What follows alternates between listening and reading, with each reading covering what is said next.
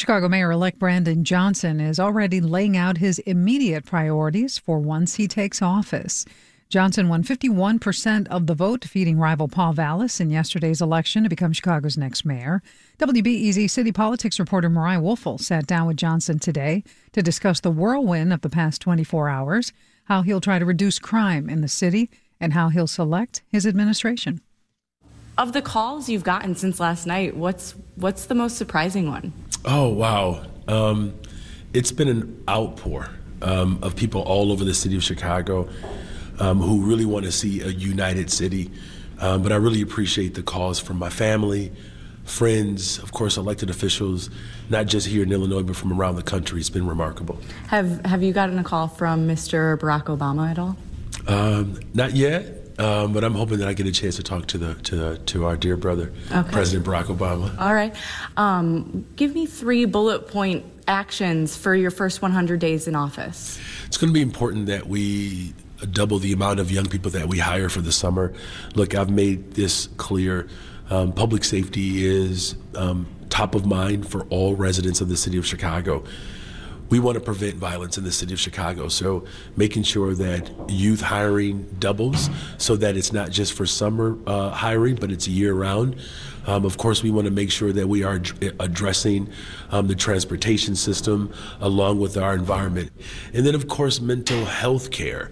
Um, in order for us to have a better, stronger, safer Chicago, we have to deal with the immediate crisis, but we also have to begin to look long term in providing mental health support uh, for the residents of the city of Chicago. And that includes our law enforcement um, who walk upon trauma every single day.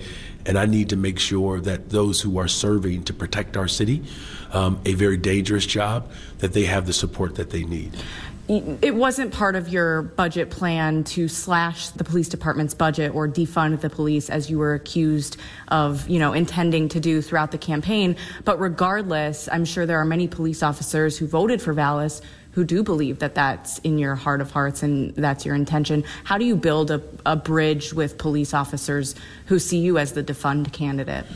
Well, look, I've served as a public school teacher in the city of Chicago. And when you serve um, in the city of Chicago, you see firsthand the type of trauma um, that causes tremendous turmoil. And police officers, in many instances, like teachers, are oftentimes asked to do their job and someone else's. I'm going to understand that better than any other person who was running for office. I'm going to have a conversation with our police officers, with our lieutenants, our sergeants, um, to come up with a plan that ultimately places police officers in a position to do their job and not place them in a position where the strain and conflict that exists in communities um, have pulled us apart. My job and responsibility is to unite the city and bring people together. I'm going to do that as mayor of Chicago. Do you plan to hire Chicago Teachers Union President Stacy Davis Gates or anyone from the CTU in your cabinet level positions, like deputy education or anything like that? I believe that Stacy Davis Gates has already been elected, and I trust that she is comfortable with her position. Um, we're going to search for individuals who have expertise in violence prevention, who have expertise in healthcare, education, environment, transportation, all of it.